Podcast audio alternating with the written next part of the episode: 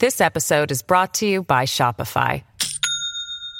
Do you have a point of sale system you can trust, or is it a real POS? You need Shopify for retail. From accepting payments to managing inventory, Shopify POS has everything you need to sell in person. Go to shopify.com slash system, all lowercase, to take your retail business to the next level today. That's shopify.com slash system. First, the bad news. SAP Business AI won't help you generate cubist versions of your family's holiday photos.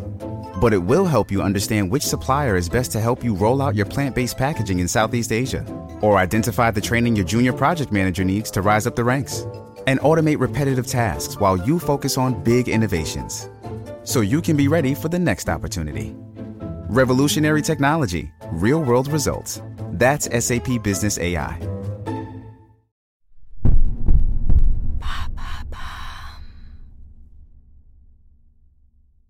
L'affaire Agnès Leroux, l'héritière disparue, épisode 3. En juin 1977, René Leroux est persuadé que Maurice Agnelet, l'amant de sa fille, a quelque chose à voir avec sa disparition. Il a été placé en garde à vue, mais relâché très rapidement en septembre 1978, presque un an après la disparition d'Agnès. L'enquête piétine, alors René va mener sa propre enquête et tout étudier. Le dossier d'instruction, la moindre piste, chaque personnalité liée à l'affaire. Elle y passera toute sa vie et tout son argent s'il le faut. Mais elle veut connaître la vérité. Qu'est-il arrivé à Agnès, sa fille? Bienvenue dans Homicide, je suis Caroline Nogueras.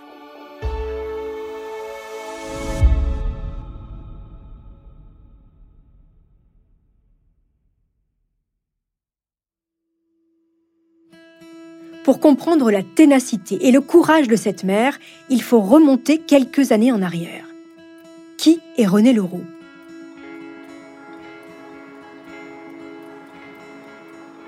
René Bousquet, de son nom de jeune fille, est née en 1922 à Anglette, au Pays Basque. Elle grandit ensuite à Paris dans un milieu favorisé et embrasse un destin de mannequin. Nous sommes à la veille de la Seconde Guerre mondiale. Elle rencontre Henri Leroux au début de l'année 1939 à l'occasion d'un dîner entre amis. L'homme a 24 ans de plus qu'elle.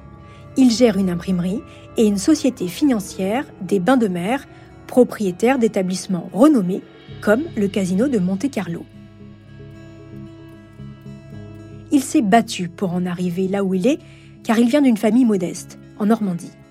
Il se marie avec René en 1942 et s'installe à Monaco après sa nomination de PDG de la Société des Bains de Mer. Une vie mondaine s'offre désormais au couple qui côtoie les célèbres écrivains de l'époque, tels que Marcel Pagnol, mais aussi les plus grandes fortunes de la planète, comme l'armateur grec Aristote Onassis. René et Henri sont heureux et donnent naissance à trois filles et un garçon. Mais en 1952, Henri Leroux est victime d'un premier infarctus. Il survit, mais il est diminué. Il continue malgré tout à gérer ses affaires et acquiert même une partie des parts du palais de la Méditerranée. La famille devient alors actionnaire majoritaire du célèbre casino. À la mort d'Henri Leroux, en 67, c'est donc sa femme, Renée, qui en devient la gestionnaire principale et elle s'associe avec ses enfants. Jeune veuve, Renée Leroux dirige le clan et le casino d'une main de fer. Le lieu devient en quelques années l'un des établissements les plus prisés de la Côte d'Azur. C'est donc avec la même poigne que René se lance dans un combat pour découvrir la vérité sur la disparition de sa fille Agnès. Retour à l'enquête donc. En fouillant le cabinet niçois d'Agnelet, les inspecteurs font une découverte étonnante. Dans un tiroir de son bureau se trouve une copie du mot d'adieu trouvé au domicile d'Agnès en mars 1978. Pourquoi Agnelet a-t-il une photocopie de cette pièce? L'aurait-il placée chez elle pour faire croire à une disparition volontaire? Selon lui, c'est Agnès qui lui a donné ce mot, le jour de sa deuxième tentative de suicide. Elle lui aurait demandé d'en faire une photocopie. La police n'est pas dupe. Voici ce que pensent les enquêteurs. Agnelet aurait récupéré le papier chez sa maîtresse la nuit de sa deuxième tentative de suicide et l'aurait gardé pour l'utiliser au moment où la police fera sa perquisition. Rappelez-vous, Agnelet dispose des clés de l'appartement d'Agnès. Pour la première fois, Maurice Agnelet vacille face aux enquêteurs. Mais il y a autre chose. La police découvre qu'après la disparition d'Agnès, Maurice Agnelet a retiré les 3 millions de francs que sa maîtresse a reçus de Jean-Dominique Fratoni. Les fonds gardés à Genève ont été transférés en liquide dans sa nouvelle banque suisse à Vevey. Mais comme Maurice a une procuration, il se défend. Il explique qu'Agnès lui aurait demandé de s'occuper de son argent et qu'il est dans son droit. Envers et contre tout, il maintient sa version au juge d'instruction. Selon lui, c'est une disparition volontaire. Écoutez le témoignage de Maurice Agnelet dans Faites entrer l'accusé en 2004.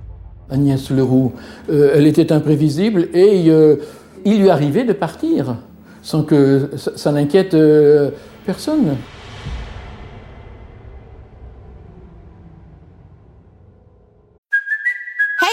Cuoco for Priceline. Ready to go to your happy place for a happy price? Well, why didn't you say so? Just download the Priceline app right now and save up to 60% on hotels. So, whether it's Cousin Kevin's Kazoo concert in Kansas City, go Kevin, or Becky's Bachelorette Bash in Bermuda, you never have to miss a trip ever again. So, download the Priceline app today. Your savings are waiting Go to your happy place for a happy price.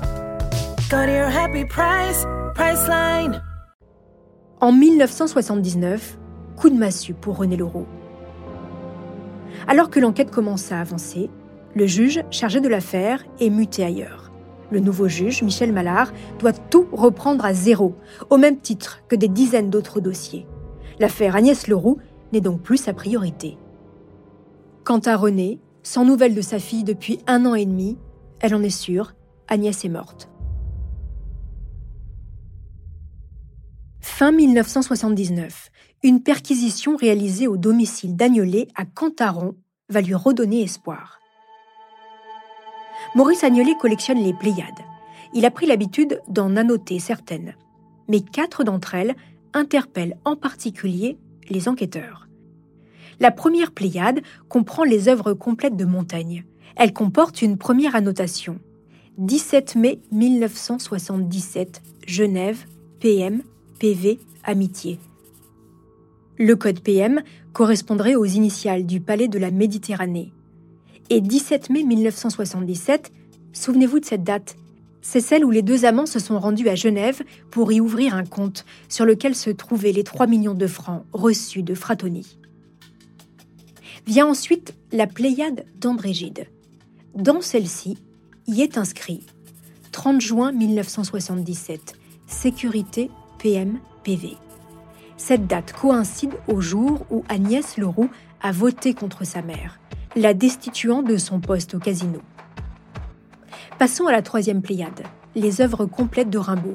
On peut y lire 7 octobre 1977, Le bateau ivre, classement dossier PM-PV. Il s'agit de la date de la seconde tentative de suicide d'Agnès. Enfin, la quatrième Pléiade est celle des œuvres romanesques d'Ernest Hemingway.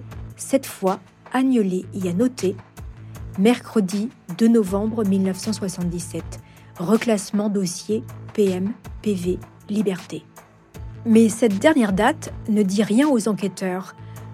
Ou alors, si Peut-être que ce 2 novembre correspondrait au jour où Maurice Agnolet aurait tué Agnès Leroux. Voilà des preuves particulièrement accablantes. Pourtant, Agnolet a une explication pour chaque note.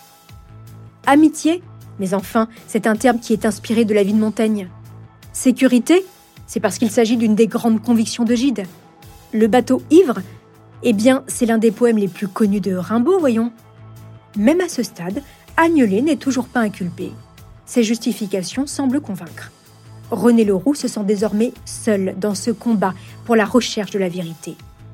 Elle décide alors en 1982 de déposer plainte contre Agnelet pour homicide volontaire. Mais le tribunal d'Aix-en-Provence refuse sa plainte. C'est un nouveau coup dur. Quant à Agnelet, il semble s'être volatilisé. Un nouveau juge, le troisième, est nommé fin 82 à Nice. Et il donne enfin des nouvelles d'Agnolet à René Leroux. L'homme se trouve au Canada. Il a déménagé au début de l'année 80, juste après les découvertes des Pléiades. Le juge, intrigué, reprend l'affaire depuis le début.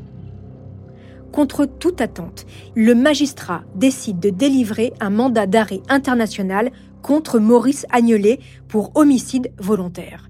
Nous sommes en 1983, soit six ans après la disparition d'Agnès. Agnelet revient en France.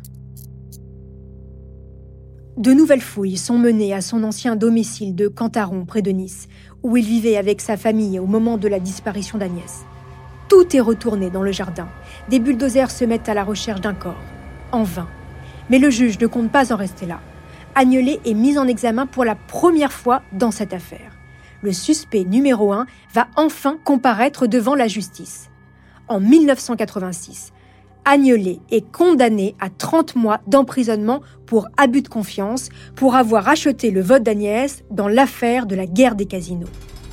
Mais pour le volet criminel, il obtient un non-lieu.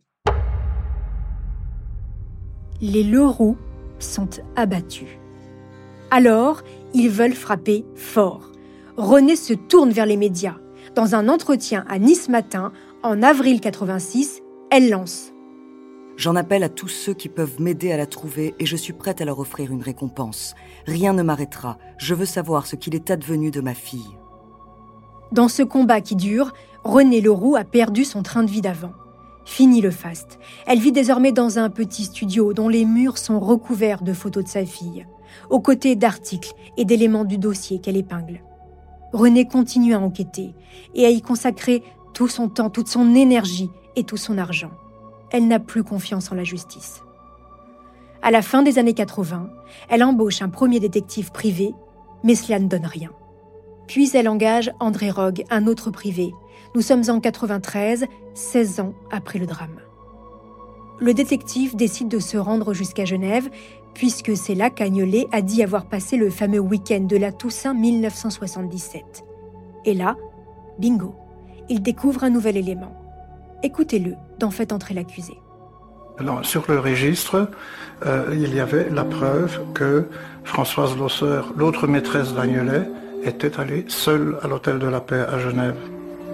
Il n'y a qu'un seul nom, c'est le sien. Ces dernières découvertes confortent René. Il faut qu'Agnelet soit à nouveau jugé pour le meurtre d'Agnès. Pendant les années 90, sans relâche, elle multiplie les recours. Une nouvelle juge d'instruction est encore nommée. René Leroux, elle, attaque Agnelet pour recel de cadavres. Un stratagème juridique, parce qu'il n'existe pas de prescription pour le recel de cadavres et elle porte plainte également contre Françoise Losseur pour complicité de recel de cadavres. En 1999, soit 22 ans après la disparition d'Agnès, la juge convoque Françoise Losseur, l'ex-maîtresse d'Agnolet, devenue par la suite son épouse. Mais le couple a depuis divorcé. Cette fois-ci, contrairement à sa première déposition quelques années plus tôt, Françoise Losseur change de version.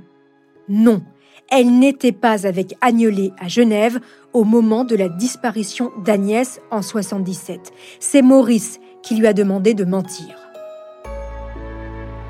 L'alibi du suspect numéro 1 vient de s'effondrer. La justice peut une nouvelle fois mettre Maurice Agnelet en examen. Pour René Leroux, c'est le résultat de plus de 20 ans de combat.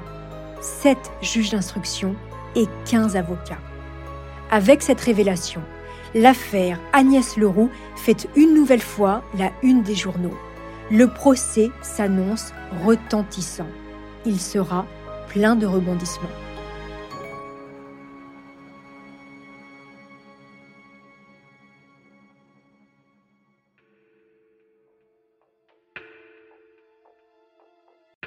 C'est ce que je vous raconterai dans le prochain et dernier épisode sur cette affaire. Merci d'avoir écouté ce troisième épisode consacré à la disparition mystérieuse d'Agnès Leroux. N'hésitez pas à me laisser vos commentaires sur vos plateformes d'écoute préférées. Une petite précision, les quatre épisodes de Homicide sont disponibles en avant-première pour les abonnés à la chaîne Bababam Plus sur Apple Podcast. Pour celles et ceux qui ne sont pas abonnés, les nouveaux épisodes restent bien évidemment disponibles gratuitement chaque jeudi sur Apple Podcast et toutes vos plateformes d'écoute.